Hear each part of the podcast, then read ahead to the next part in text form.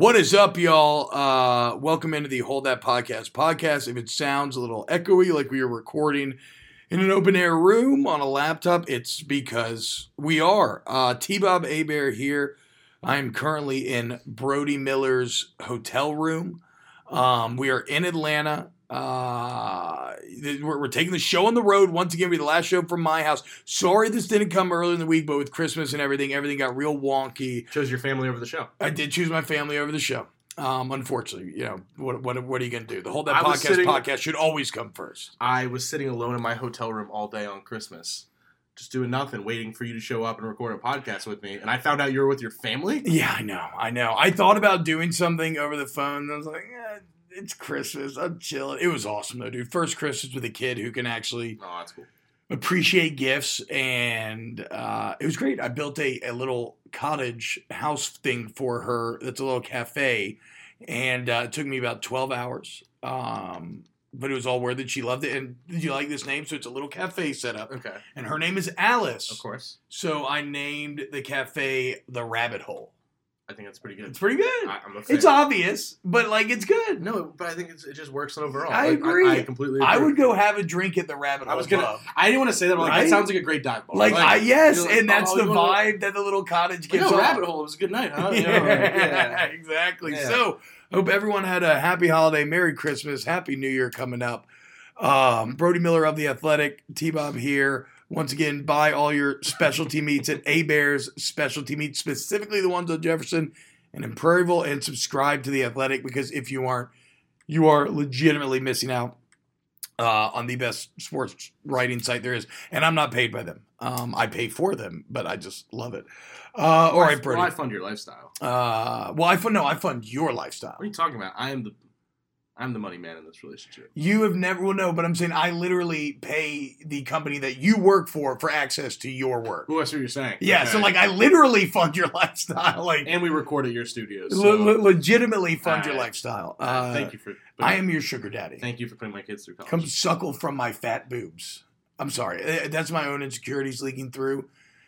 I got on a scale the other day. We went to bio or Pennington Biomedical Research Center for a uh, like thing that where I'm, I just got to get this off. Yeah, no, chest. please do, please And do. um, kind of test where our body's at, and I was killing it. I had like a 26 inch vert still. Recovery rate and my breathing was great. Powerful legs, all this stuff. Then I got on the scale, 295 Same. almost 300 again, bro. It's not good. I've I've been thinking for it's years muscle about though, right? 280. Yeah, yeah, sure. No, I'm getting fat over the holidays, so That's um, everyone does. I know, It's easy to lose that. I know. I hope so. I hope Also, so. if you shave the beard, that's twelve. Like the self esteem's a little low right now, but thank you. You're right. The, the shaving the beard would make you look it, but I'm not going to shave it. getting a little chunky. We're all there. We're all there, buddy. It's, I've it's, on the road for like winter. a I like month to say it's that's true. That's terrible. It, it, I like to say though that it's winter, and I'm just I'm just bulking up for Yeah, little for got- little cold weather. It's cuddle season. little hibernation, cuddle up on the couch. Yeah. Um, You're just providing warmth for your daughter, and I think that makes you a good papa. That's a good point. Yeah. Thank you. So I feel better now, and I also feel good about this LSU team, Oh which God, what a segue! we should probably talk about because here we are in Atlanta. We are here the day before the game, so hopefully you listen to this uh, before the game starts, uh, because we're going to talk about this game. And I guess I'll just start it, brother. But when I look at this LSU Oklahoma matchup, uh, although I see two offenses that are basically equivalent, um, maybe LSU has a slight edge. Um, I, I I see two defenses that are not, and yes, both defenses will struggle to stop the opposing offense, but I feel like eventually LSU's just better, and I think they separate in time. And and then there's other advantages like Oklahoma turns the ball over way too much. They're terrible penalty wise. Yeah. 129th in the country out of 130 teams. Jeez, They average 75 penalty yards a game. Terrible. I did not know that. Yeah, and then they're like 110 in turnover ratio. They're minus seven on the year. LSU's plus eight. I think they're 15. So, like I said, distinct advantages for LSU going into this game. Yeah, then you know throw in all those other factors like Clyde Edwards-Helaire, is he gonna play? That's obviously changes a little bit about LSU's offense, but then Oklahoma's not by far their best pass rusher, and Ronnie Perkins. That's you could probably argue that's actually a trade off in the grand scheme of things. Um, but yeah, I mean, yeah, exactly. There- there's no excuse for LSU. Oklahoma's down their best pass rusher in a game. They haven't played say- Joe Burrow, and Oklahoma lost other starters due to injury and suspension. So even if Clyde doesn't play or is not a 100%, that's not a get out of jail free card No. for LSU. Yeah, in the grand scheme of things, I mean, LSU is, you know, a 13 and a half point favorite. Like, Yeah. like in a playoff game. Like, just think about that. So, I mean, LSU is just better in every, you know, they they, they, they firmly believe they're way better in the trenches on both sides of the ball.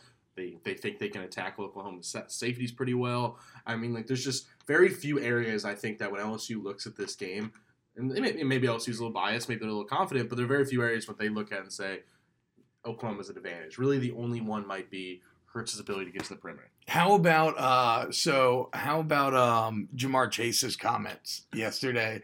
Just basically being like, here, I'm gonna scoot this over so you Yeah, get a little please, yeah. closer to this mic. Yeah. Uh but yeah, Ja'Marr Chase is being like, I mean, they're kind of fast, but you know, a couple of them pretty slow.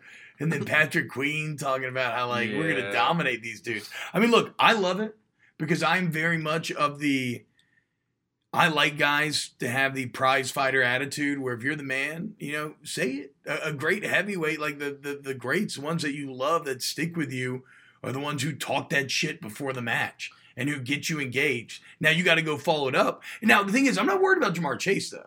Like No. he's going to dominate those corners. Yeah.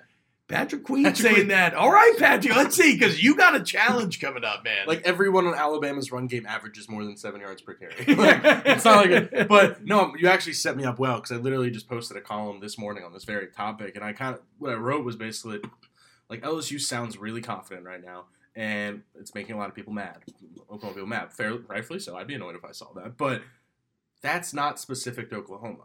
That is, and what my column says is basically Mm. that has been the story of actually the kind of the cultural shift of this entire season. I think up. there's really something to that. Sure, scheme and Burrow and all these things are the real things, but there's a subtle thing that there is this just drastic change. We talk about in this pod a decent amount of just how LSU views itself. So, you know, that last year was tightness. It was this team trying to like prove people wrong and trying to be good, but when they were probably just an okay team. yeah, This year, it's like they just sincerely, and they've been like this in spring of just like, all right, LSU believes it's the best team in the country, and it's not like a, it's not an arrogance or like a I'm talking trash to you.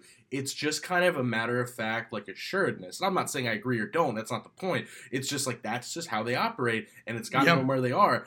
So when they talk about these things about Oklahoma, if you go back and I mean, I'm not gonna sit here and like nitpick the comments and like defend them. I won't. But my point is, it's just a matter of fact of like, yeah, I think we have an advantage here. You know, like they're not like, man, they suck. No, it's like, yeah, I think we're gonna be the advantage here. I think we could find a weakness here. They just like think the idea isn't that they think it's about Oklahoma. It's LSU operates that if they do their job, they should win every single game. yeah, play. and and this is a team that is actually good enough to pull that off. if, absolutely. if they do their and and so it's kind of funny what you're saying to almost goes back to one of the O core tenets, which is it's never about them, it's always about us, and that mm-hmm. is where that trash talking I think comes from. But as I said, I love it, man. And you know, guess what? Ja'Marr Chase is going to dominate these corners.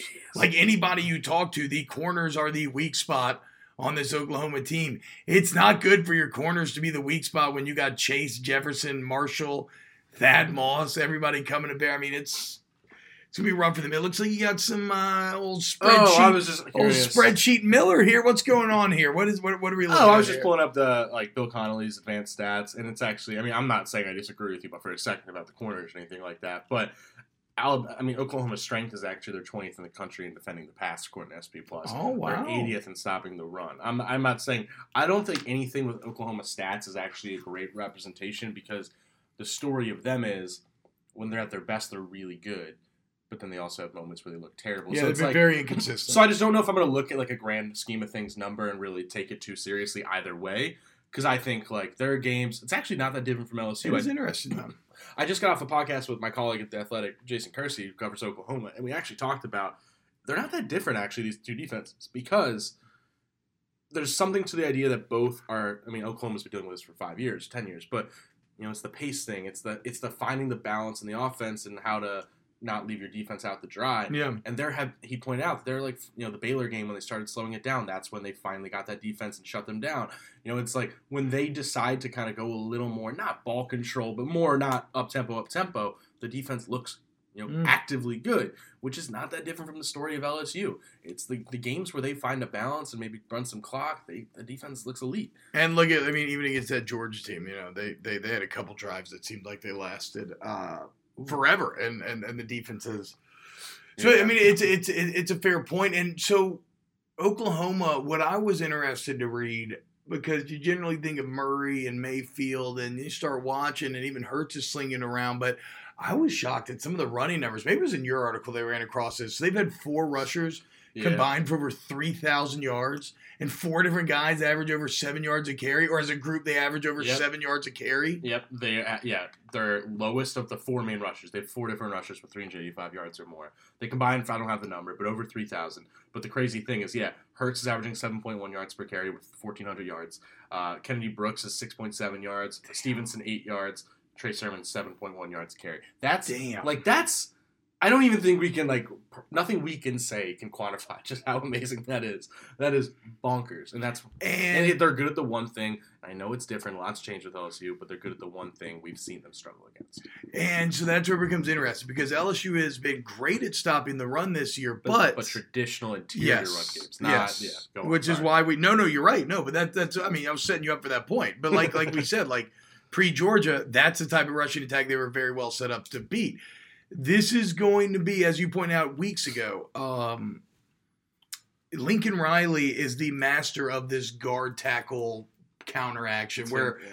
you're pulling the guard and the tackle, and you can do about a million things off of that. And you saw Ole Miss burn LSU with that. And then so the question becomes, how does LSU look to combat that? Uh, I think that Seth Galina for He's the- And the Valley Shook he's, has he's a. the best. He's great. He's great at all film breakdown, but he has a Oh, great write up this morning. I thought you were about to be like, but No, no, no, no, no, no, no, no. Let's do it. No, he has an excellent write up this morning that's very succinct, Okay. but gives you an idea of defensively what else you can do to have success they didn't have against um, what was the key takeaway? against Ole Miss. So the key take well, let's be clear about the Ole Miss game too, before we reference it too much. Delpit. Is that well Delp was hurt and um 31 7 and a half, they checked out.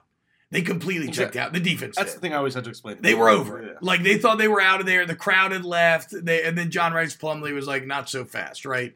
So just have that in mind. Yes. That said, consistently that night, LSU was outflanked. They they were outmaneuvered a little bit, and they they had a numbers disadvantage, and a lot of that was because Grant was hurt, and they were playing a lot of two high safety. Yep. So to to to to combat that numbers advantage, and with the emergence, a guy that you've talked about a lot about, Mo Hampton and company, like that is where in the positionless football that we've discussed Yeah. with guys like Delpit and Stevens and Chaisson, like that is how you're going to combat this. You're going to play single high safety. You're going to man up on the outside. So good luck to whoever has to man up with CeeDee Lamb yeah. uh, or when he's in the slot, which he does a lot. And then you're going to rely on Delpit and Stevens, whoever it is, in the box, being that extra man that stops them from getting the numbers advantage. No, I think you're absolutely right. Yeah, the interesting thing is it's that balance of you want to load the box more to stop the run, but you also don't want to take away bodies and from stopping CeeDee Lamb. I agree with you. That's the best way to do it. I agree that LSU's defensive backs are good enough that that's what you have to do. And also, you can probably get creative with. You know, they're pretty good at showing one thing and doing another and whatnot. But yeah, it's what. And I love You do have to accept that CeeDee Lamb's going to burn you a couple times. yeah, probably. but it's probably worked in the grand scheme of things, Yes. right? And it's the opposite of the Alabama game, actually. Alabama, you want to press coverage and go two high and just try to make them nickel and dime. Here, I, I think it's the exact opposite. Mm. But the, the fascinating thing, it's not this isn't a scheme thing. This is just a you know we talked to Dave Aranda at length you know a few days ago, and we broke down that game and compared it. He he compared it to this game, and he was saying he explained what fundamentally went wrong in that game was Ole Miss. yes almost Okay.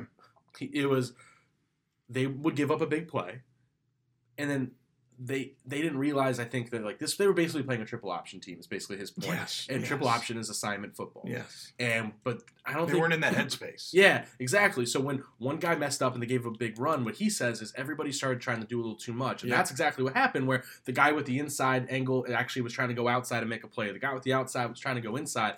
And all of a sudden you're getting away from assignment football, and that's how it got as ugly as it did. And his takeaway, which I just found really fascinating and really transparent, is my big takeaway from that game, he said, was I needed to get better at when things go wrong, ex- expl- sit the defense down and explain what went wrong Mm. so that they're not like trying to do it on their own. Because if they would have realized this was just one guy messing up the assignment, they probably would none of that would have happened. So that's a really interesting takeaway going into this. It's still learning all the time, right? Like, I mean, Dave Aranda has been in this game forever, and it's just, I mean, anytime I guess you have this many different human beings and variables and everything, you can always you can always learn more. But uh that's pretty fascinating insight. So Aranda is pretty open. He's always the he's incredible because he's always the most open. I don't like. I don't think he loves the You media. just we, only get to talk to him once a year. we only get him twice a year. or twice. Yeah, summer. But yeah, it's but yeah, when you get him, he's just the most. He will break down everything going on with his defense. He will tell you every little thing that he's doing and like give it the term and like what they're doing. He's not hiding anything because Yeah. the, off- their offense knows this anyway. And and yeah, he's pretty transparent about what went wrong about things. He did the same thing last year. where he torched himself for all of his mistakes in the A and M game. Dave is the best person to talk to because you. I transcribe every word he says in like a 40 minute interview, and I save that and I use that for the next six months until I talk to him again Mm. because that is just now my reference point for everything I need to know. yeah, about the Bible defense. of Dave, It's it's real. The Book of Dave. The book of Dave. There we go. And, he- and he predicted so much stuff that he ended up doing, like in the June one. He predicted so much stuff that he now does, and it's like, oh wow, you were talking about that then. And it took him a while to get there because of the personnel problems. hundred percent, yeah. But these last few weeks, we've arrived there. And it, yeah, the Hampton thing, we talk about this all the time, but it's like it's not even just like because I don't think it's not he plays a crazy amount or anything. He plays a small amount. It's not just what he does for the scheme. It's as simple as he let Grant Dope Delpit rest, Yeah. And that cannot be understated because Yeah. a healthy Grant Delpit and a non-healthy Grant Delpit are two different defenses. Straight up. And um and and so LSU's defense enters this game pretty hot actually. When you look at the last three games now.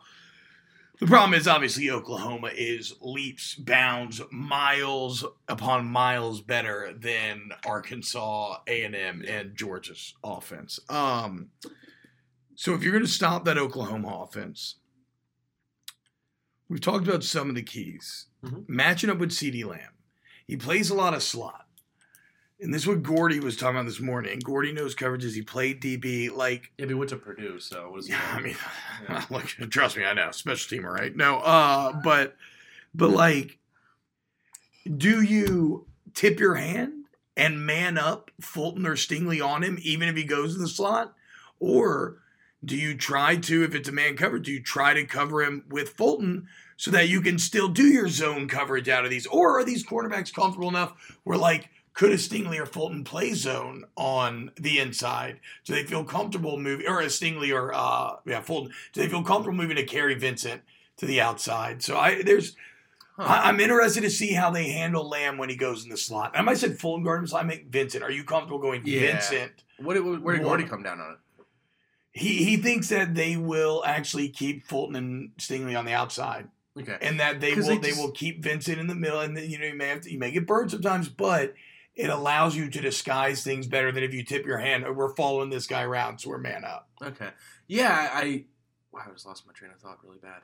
Oh, what I was gonna say is, yeah, they they don't really have any precedent this season of doing that. of like following a guy. Yeah, so Yeah. it's like, would you change that now? But maybe this is the kind of time where you just bring things that I mean, it's it's win or lose. I mean, it's win or to go home. But Well, that is a fascinating part. it's also Uh, I don't think Kary Vincent's bad. no, He's, he's, not. as good as the other two, of course. Like, yeah, he's he's he has a disadvantage against CeeDee Lamb. No, no shit, of course. But well, like, you know what? Stadium lights are pretty fucking bright, right? But they don't look light compared to the sun, Brody. I think about that even- shit. I don't even follow what just happened. In this analogy, Derek Stingley and Kristian Fulton are the sun, Okay, and Kary Vincent are the stadium got lights. it. Thank you, buddy. He's very bright in his own right. It's just compared to the great ball of fire in the sky. You know, anybody's going to look dim compared to that. And this isn't even like a, I think Kary Vincent's really good. It's just I think the defense. We've talked about this before, and I think it's a fascinating thing when you talk to people who know football better than us. Is that no one knows football better than you? What No, no better than us. Hold that podcast, podcast, baby. Thanks for listening. Um, is this still recording? Uh, yeah. It's some- just so it's getting. Yeah, I got really nervous when the second. recording gets long enough, it doesn't look like it's moving. Okay, cool, uh, but it. it actually is. Just if you Yeah, ever get paranoid, look at a little All right, timer cool. down there. Just wanted to check. All right. Anyway, Well, it's just a little workshop. It's a little how the sausage is made, Yeah. people. anyway, um, but no, my thing is, it's the defense has put him in positions where he looks bad because the coverage is giving up a certain area of the defense. Yeah. And it's like, or like they have him lined up an outside in an outside angle, so then like he looks bad because he gets beat inside on a short route against Texas or something like that. Where it's like, am I arguing Kary Vincent's elite and like it's actually? I mean, no, I think he's a perfectly fine LSU starter. now. He's actually got kind of nice stats on the slick. Yeah, like with, with his picks that he's assembled. It's just yeah, I think he's been put in positions where, and I understand why Dave Aranda is doing these things, but like it makes him look bad, which is Yeah. kind of unfortunate. Yeah, and and so that's that's, that's something to highlight when you see CeeDee Lamb in that slot. Who's on him? And then how do they handle him? Because out of the slot, Lamb seems like he could be a stone cold killer, and he has been. How about this? Both Ja'Marr Chase and CeeDee Lamb, one of every four catches is a touchdown. That's your prediction? That's no, no, no. That's on the season. What? what they've done. Look at Ja'Marr Chase's stats 73 catches, 18 touchdowns. What's 18 times 4, Brody? That's absurd. 72. Sorry, this is me actually in real time, just like learning something. Being like, yeah, somebody shit. pointed out this morning with CeeDee Lamb, Hunt did. I was like, damn. And then Avo Marzwani in our huddle chat app was like, well, I mean, Ja'Marr Chase is too. And sure enough, I put in the calculator. He's right. That's absurd. I, wow. All right. One of every four catches for a touchdown. That's why these two were 1A and 1B for the Biletnikoff. Yeah. I'm excited to see Lamb because I think Lamb, like, there's probably a decent argument that he's actually the best receiver yeah. in college football, but just injuries and different things like didn't well, the statistical him. gap got too big. Yeah, which is unfortunate. But yeah, like I, I'm really excited to watch CeeDee Lamb for a full game this close, especially against these corners because obviously he's the best corners he's going to play this year. So I'm, I'm that's just me. I don't have funny, any, funny too because Lamb. Well, uh, I'll build off your point then Thank because you. Lamb um, took the polar opposite approach of Ja'Marr Chase where he was giving Derek Stingley mad love, talking about how this is the best DB I've faced all year. And he might be honest there. Really Maybe he's just being a little Lou Holtz. But yeah, he was giving Stingley mad love and far cry from Chase being like, yeah, I mean, they look pretty slow to me. Did you see the Parnell Motley uh, interview? No. Uh, all right. It's actually where I kind of want to pull it up right now. It's amazing because it's basically the reporter is relaying what Chase just said about the corners. and it's like Motley being like, he said what? And he like kept, he starts like talking, and then he's like, no, no, no, no, we were taught not to say anything we shouldn't say. we're, we're, we're, gonna be complimentary, and then I'll like circle back and be like, but really, he said like, there's some stuff I nope, not gonna do it. It's, it's pretty. I've only read the transcript too, and it's entertaining as hell. I actually want to go back and like see if I can find video of it and see if it's as entertaining as I think it is. So that's interesting because uh, look, man, when you say that, that is thing. Although I love it when you say that it's going to put a target on your back. And Oklahoma now is going to be gunning for Chase. The problem is everybody's gunning for Chase every week, and it ain't done anything before, and I don't think it's going to happen now. Yeah, he had a quote in that, you know, in the same interview where he was saying, he's like, yeah, people have been double teaming for the past like eight weeks. It's just like I'm gonna get my like very few one on ones. Like I'm not gonna get many, but I just got to make the most of them when I do which is actually the most impressive thing about a season. The Auburn game comes to mind. Some of the Alabama game where starting like, the game with the Alabama game was so massive. Getting the touchdown first drive because they tried to go one on one and you just yeah. went Randy. You know, you mossed him, if you will. Um, that felt like for LSU fans that have watched LSU offense just suck against Alabama for years. That was like a big like, okay right? Like, yeah. okay, game on. Like, like the kind of the seal was broken in a way. And, and so yeah, whether it's the Auburn it. game, that game, Texas, he had like a big, I think a big third down at some point.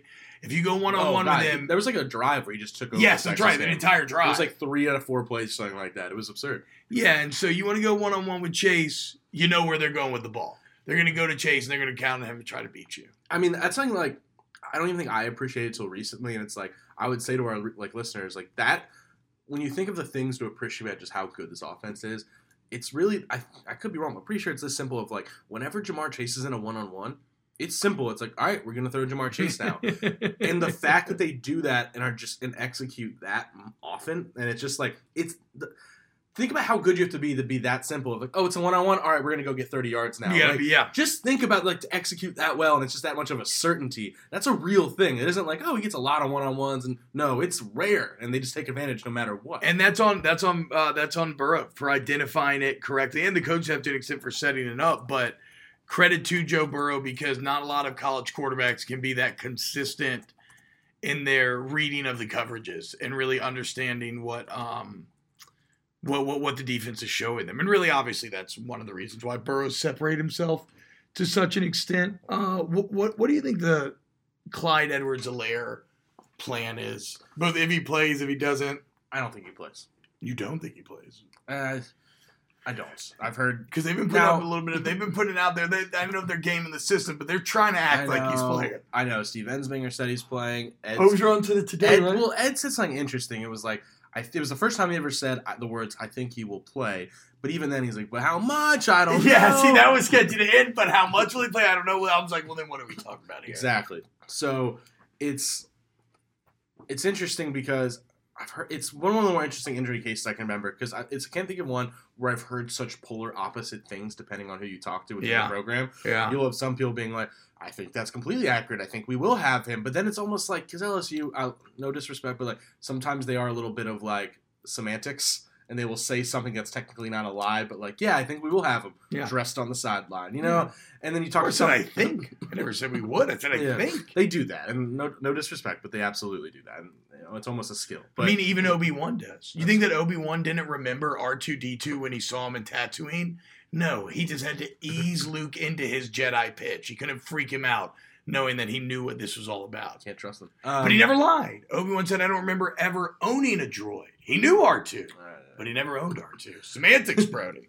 But yeah, and then you talk to some people who are like, he's not playing. Like some people have flat out said to me, he is not going to play. Okay. So, and my point, So, so let's let's I'm not over there reporting- yeah. because him playing is not as interesting because we'll see Clyde do what he does and maybe he's limited. so So even if he's limited, that goes to what do you do without Clyde Edwards-Helaire? I'm being really honest. I don't know the answer. I think you just assume you're that much. I think you. I don't know. You don't want to get this like cute with it, but like I think you just might have to operate the assumption that you know you're that much better, and just go. You know, kind of focus on your passing game, of course, but just like don't try to get cute with anything. Don't try to get overly creative. Just be like, all right, Tyrion Davis Price. You might be a little more predictable, but you know, just run the ball like you can. Passing game will take over for the most part. I, you know, John Emery will have his moments. They keep saying Chris Curry's developed a lot. I don't know, but I don't think there's like some big scheme thing they need to do with this. I think I- they just need to play their ball. I wonder if they go almost heavy game plan. They've given these guys like a vertical slice of the playbook where you kind of limit their scope of what they need to know a little bit more, or or Yeah. maybe, but, but then but then maybe so then the opposite side of that though is like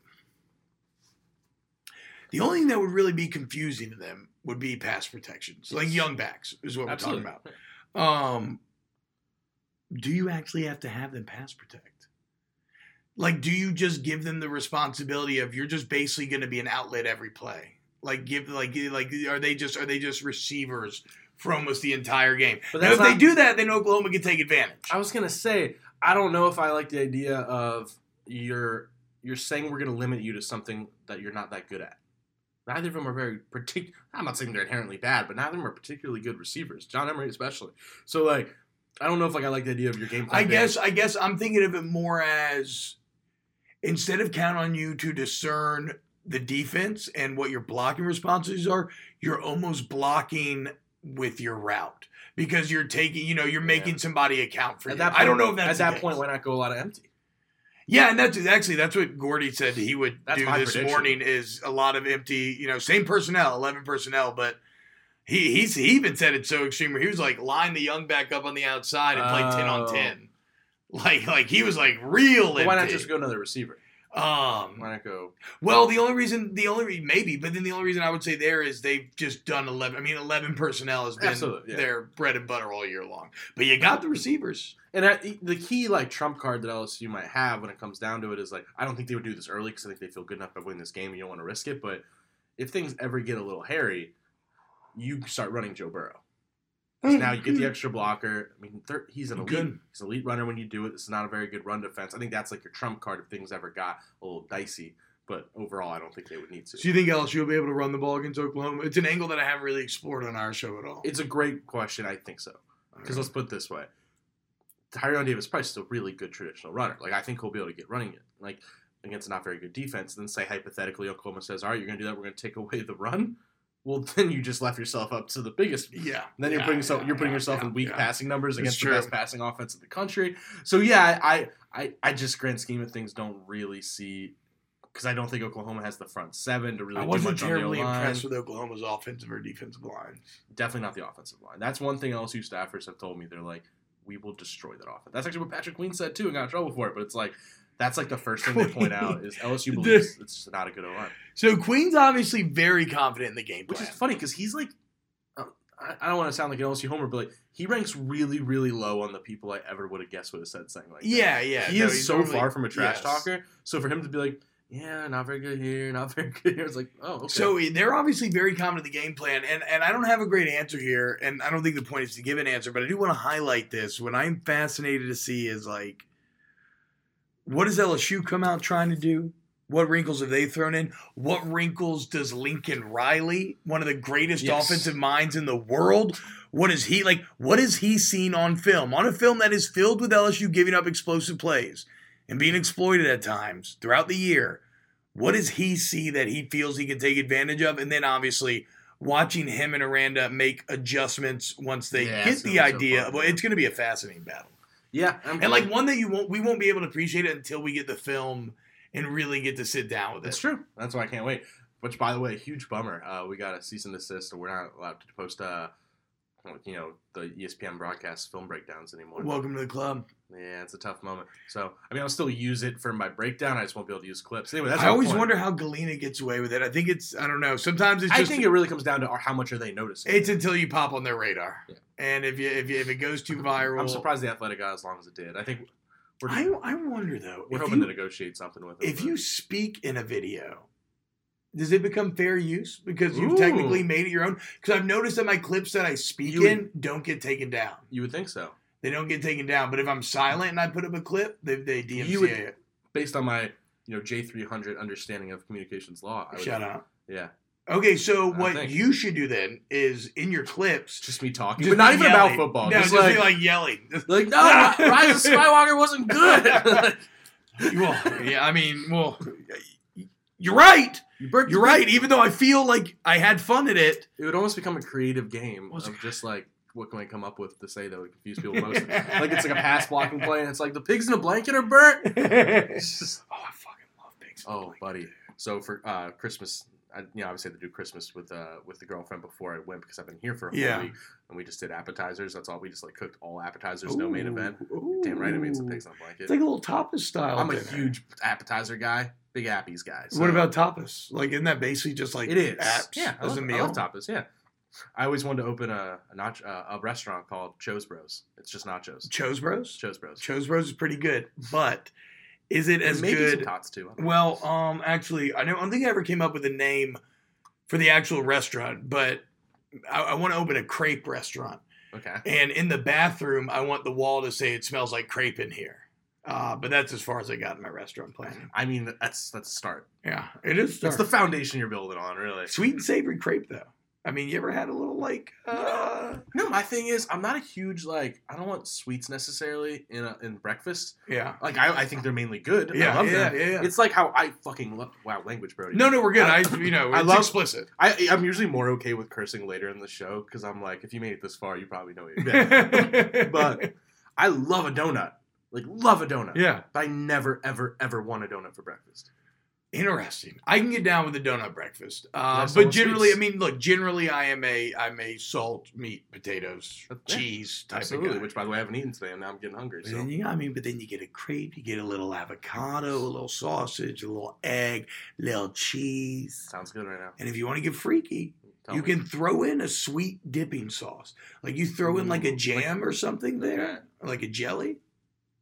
Pretty fucking good, bro. No, it sounds delightful. It smells like crepe in here. Maybe that's the name of the restaurant. I don't know. One day though, I would love to have one. Uh, Now, could we do like one of those like Taco Bell, KFC joint restaurant things? oh, Joe's Joe- Bros. Joe's Bros. like- Crepes, Joe's Bros. Yeah, and like there'll be like a little playful rivalry, but you know, like at the same time, we are business partners. I used to slam that KFC bowl all the time.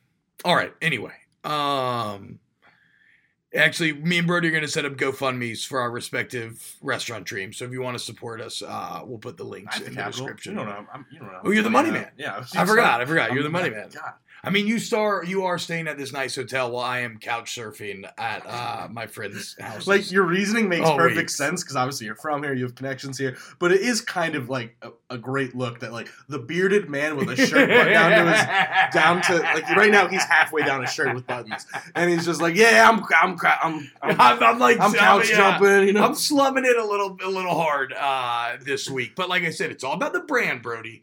And what I'm doing this year, it's great. fall of 2019, has been a So- very aggressive brand for so your boy. what's 2020 gonna be? Uh, we're what- cleaning it back up. What? No, really? Yeah. Like shaving? Yeah, no, no, never, never all the Okay. way. But but trimming it. trimming the beard. I might keep the long hair for a week with a well manicured beard to see how it looks, but I'm a little sick of the hair. By the way, I'm gonna float something by you here. Yeah, Hear me out. I'm, I'm gonna let my facial hair grow once the season's over. Just see what happens. you are. Yeah, I don't even know what's gonna happen. Can you grow facial hair? I can grow facial hair. Yeah, but I, I'm just, I mean, I but don't no. But can I grow a beard? Not that I know of. But we're gonna find out what happens. It's Okay. gonna be a journey. So It, the real problem is just like the people in my life day to day. But other than that, like work wise, I won't really have to be anywhere. Like you know, it doesn't matter. Yeah. You can, and, and that's why I do it too. It's like I went through a bit of midlife crisis. My hair is thinning up front, and um, I'm younger than you, and mine's worse. It really bums me out, right? It's bad. And so that's why I started to grow it out. So I was like, I'm freaking out. I'm never gonna have long hair again. I want to do it, and I have the job that I can do it. So I was lucky. But as far as the beard thing goes, you just got to stay the course. I could Yeah. not grow a beard when I got out of college, and I had to deal with probably a few months of awkwardness, Yeah. patchiness, short hair, That's what's gonna happen. and then eventually it came through, and it still doesn't fully connect everywhere. But it's it's you know it's reached a happy It's point. good work. It's reached a happy point. Yeah, I'm. Uh, But if you have a girlfriend that loves you, then it doesn't matter. I th- I think she's like jokingly in on it. She's like, "All right, let's let's do it." It's just yeah. Well, my problem is like My wife is I've sick tried of to this do shit. it. I've tried to do it before, and I'll be like nine days in. You know, I'm starting to get somewhere, and then I'll be like, "Shoot," because it'll be like an off season. I think I'm safe, and then like an important interview comes up, and I'm just like, You can't. You, you feel too. Ah. See, then that might always get you "I know." because you feel too self conscious showing up with a trash. I don't know if I can and ever really get a month straight. Yeah. So that's the real problem. I've ever told you the story of what was that app? I don't. It doesn't matter what the app is, but it's one of those apps where you just Tinder, No, it was the app where like you just post like random thoughts. It was anonymous, but it's just like anonymous thoughts. Twitter, It was like 2013. Anyway, uh, Yak. yes. Wow. Good. Thank you. Wow. Whoa. Fuck. I But- just like blacked out for a second. That was awesome. that was Will Ferrell in old school. Um, but I was growing out a mustache for a little bit, just like for fun, my freshman year of college or sophomore year. And I'm sitting in class one day, and this girl that I thought was cute, I just remember like, okay, actually, I don't even know why that detail was important. But Oh, no, I just remember looking at Yak. No, here's what happened though. I remember was looking at Yak, and I'm sitting in class, and I just see somebody post like, "Man, there was this boy I thought was cute, but now he's growing a mustache, and I'm out." And like, odds of this world, no chance that was me. But I immediately am just like, I'm gonna go home and shave. that is so good, dude. I used to post butthole pictures on Yak constantly. That took that took a sharp. I'm glad we're 37 in. Yeah, yeah, my bad. I'm just kidding. Just joshing around, y'all. Just Are you? having some bowl Are you joshing? Um, we're on seven minutes of tangent right now. Honestly, you could have, if if we're being completely honest, the butthole's probably the safest type of nude to put out there. Because there's not a lot of identifying factors You on the beehole, right? yeah. I mean, like, unless somebody knows me better than I could ever imagine, I was gonna say- nobody's calling out the beehole. Whoever's calling you out, then they look bad. exactly. Like, It's what did you like- even look? How did you? How did you know? Yeah. So it's really a foolproof plan. Nobody sees that. My question is, what's the benefit of the butthole pic? Yeah. Like, what are you gaining from it? Uh, I just think I got a great hole. Just feel free. show it off a little bit. Yeah. It's a little voyeurism. Um, so that's yak. And my beehole and crepes and uh, nachos, chobers. Um, it's a playoff game tomorrow, though. LSU, Oklahoma. We feel good about it. Trying to think about other angles. Uh, Cade York, obviously. There aren't too many. That's the weird thing. Yeah, it's a weird game to break down because LSU is just They're 13 point favorite. and like Okay, so then, LSU is like like I'm talking like staffers everybody. They are just. And, and and it speaks to it goes back to what you said earlier though. That's how this team has carried and, and it's this game especially. It kind of centers around Georgia too, but it goes back to how they've been all year. I'll never forget the first week of the season, both Matt Flynn and Jordy Collada independently Wow. coming and telling me there's just a different vibe, man. Like these guys think that like Yeah. they're just carrying themselves like they're about to beat everybody's ass, and then they have now gone on to do that. So here, so okay, so if we get into things that do concern us, my single biggest concern Hit me up. Is just Jalen Hurts Yeah. and what a beast he is. I mean, you got you're looking at a guy with 50 touchdowns and 5,000 total yards on the year. A guy who is 38 and 3 as a starter in his college career. He went 26 and 2 at Alabama. And it's impressive because he built that Alabama team himself. Through, okay, okay, okay. Wins and losses. I know that was not, Not a Jalen Hurts thing. Not always the best. That was me just Mr. good- Miller. I know that was me. Just it was. I saw the opportunity. I don't disagree with But whatever, he's a true freshman, you asshole. 28, 38 I agree. and 3 in his career, Yeah, he's very good. uh, which is impressive even if he played for Little Nicky. And he's made the playoffs every year of his career. He's now made it with two different teams. Um, is he a multi-time Heisman finalist? Maybe the, no, no, This is the first year that he's got yeah. a Heisman.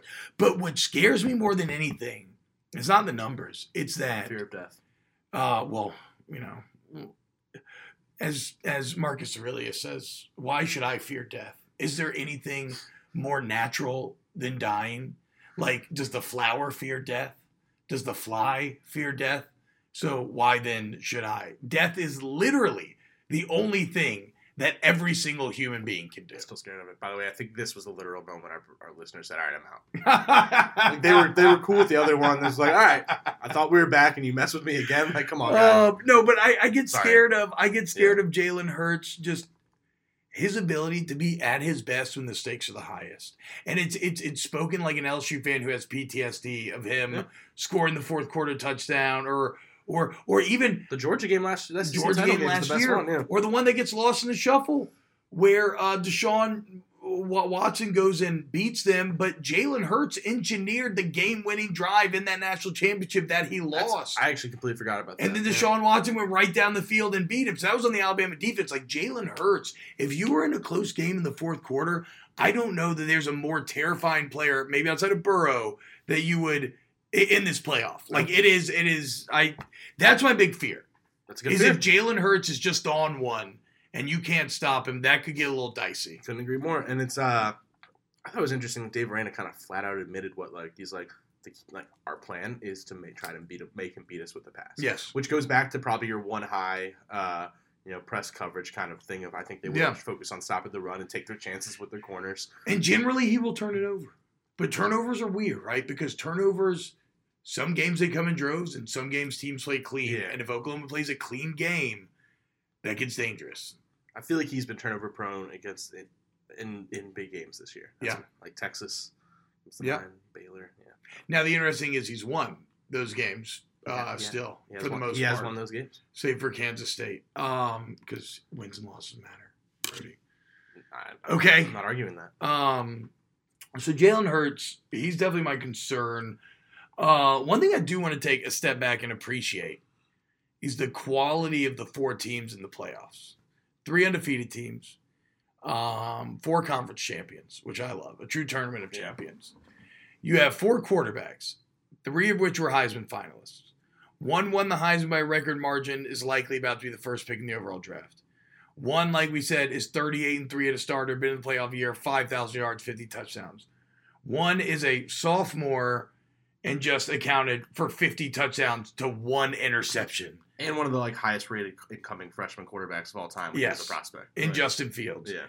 And then the one guy that we've left out up to this point is the guy who won the Natty last year by dominating Alabama, and people were saying that he would have been first overall pick if he had come out as a freshman. Like that's Trevor Lawrence. He was he, he's the fourth guy And he's playing that you so get to well. here, and he's playing incredible. So like this, I saw somebody talking about this, and I'm not always a big. I don't think I have the sports knowledge to really have this conversation, but it certainly feels like this may be the best collection of quarterbacks that the playoff has ever seen. Yeah, Dan Wolken had a column, I believe, this week, and it was basically like, That's okay. I think I got incepted by Dan Wolken because I read that mm-hmm. headline.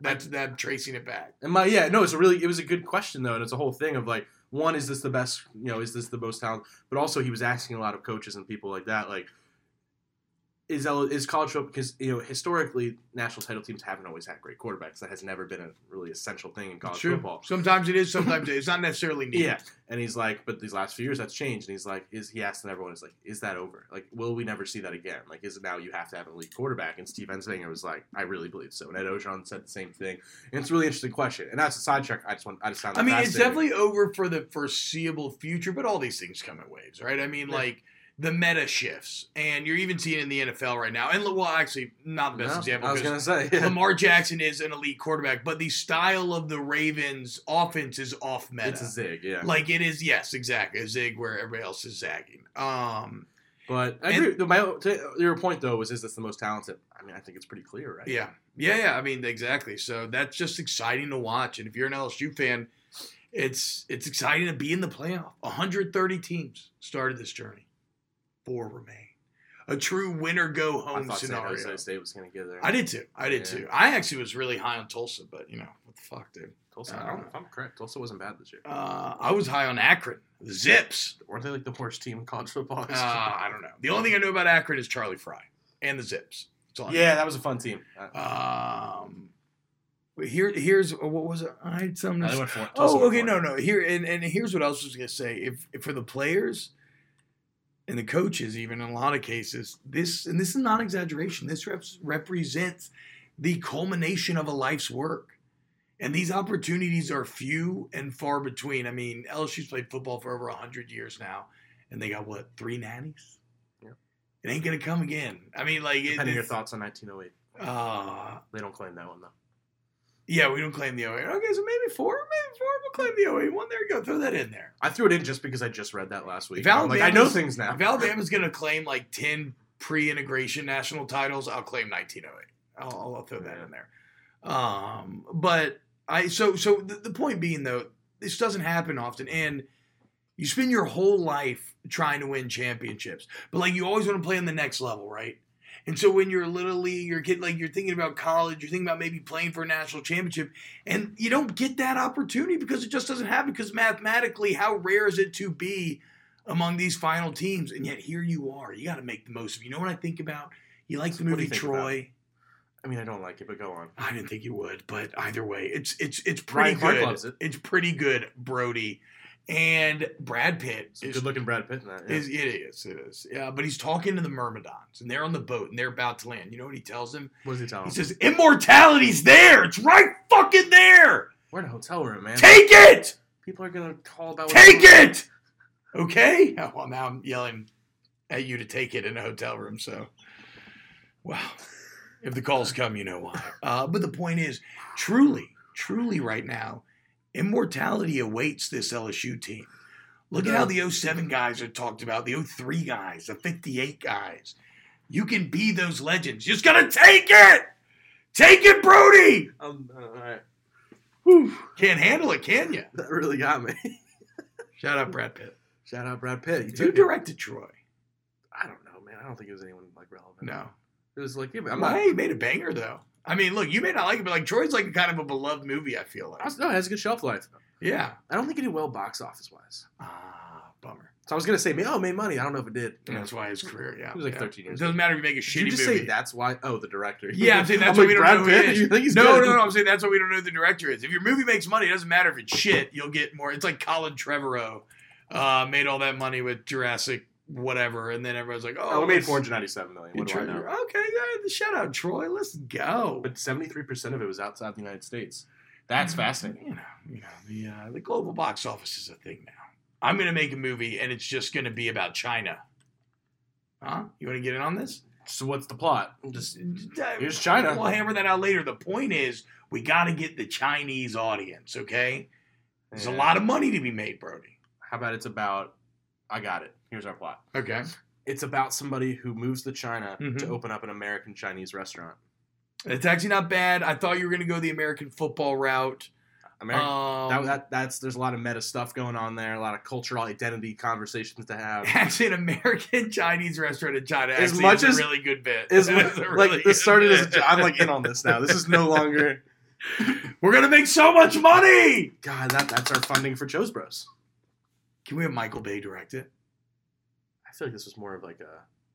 No, no. We got a zig where everybody's That's a zagging. good point. We make a small indie film, With but we Bay. convince Michael Bay an emotional piece, and I'll we pay convince for it. Michael Bay to do it. Yeah, all right, and I'll pay for it, obviously. There you go. Um, Hey, Athletic, coming to you, you soon. Um, all right. I don't know what the I took it, be. and I think it's time to call it. I think so too. Um, all right. Uh, okay, real quick. Special teams. I have all the faith in Cade York. I don't know about Oklahoma to be honest. I haven't, I haven't read on him. Who returns kicks if Clyde's out? Ooh, oh my God! How have we never asked that? We are terrible. I'm There's a name. reporter. There's a name. Uh, well, Justin Jefferson does sometimes. Trey Palmer's in one of them. I know Palmer's a I punt think guy. Jefferson. No, Who's the name? Was it? Was it Chase? Maybe it was Ja'Marr Chase they had back there. God, I'm a terrible reporter. But I don't think he's gonna. I mean, LSU's just fair catching it anyway. Like I don't. I don't feel like they like even like to mess with the return. They're like, oh, we'll, we'll take the ball at the 25 Yeah. and just let. We don't even want to risk turning it over. Just let Joe go to work. So that'll be something to watch. Um, They're 28th in the country in special teams. Who Oklahoma? SP plus. Yeah, What's LSU? I think like two or three. Oh wow! Oh yeah, they're still that's one of those. Shout out to Greg McMahon, bruh. Yeah, Shout out. oh they dropped to eight. Oh, mother, So actually down here. Motherfucking Greg McMahon, dude. I fucking told you, dude. That's how my brain works, people. I can't help it. Right. Uh, no, I really do love Thanks Coach for- McMahon, though. He's great. Thanks for listening. Um, yeah, yeah, yeah, yeah. I guess that's it. Final prediction. Uh, 41-27 LSU. It's actually literally exactly where my head is at.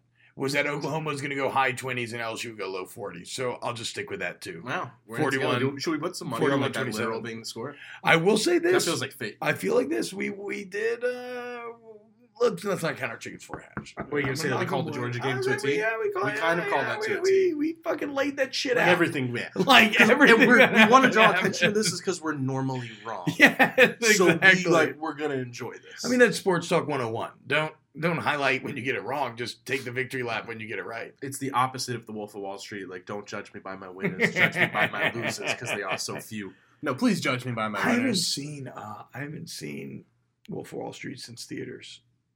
I need to watch it. The Rewatchables podcast just an episode on it, and now I'm like, wow, I forgot how good this And movie now you is. got to go watch it. Yeah, it's the best. All right, y'all.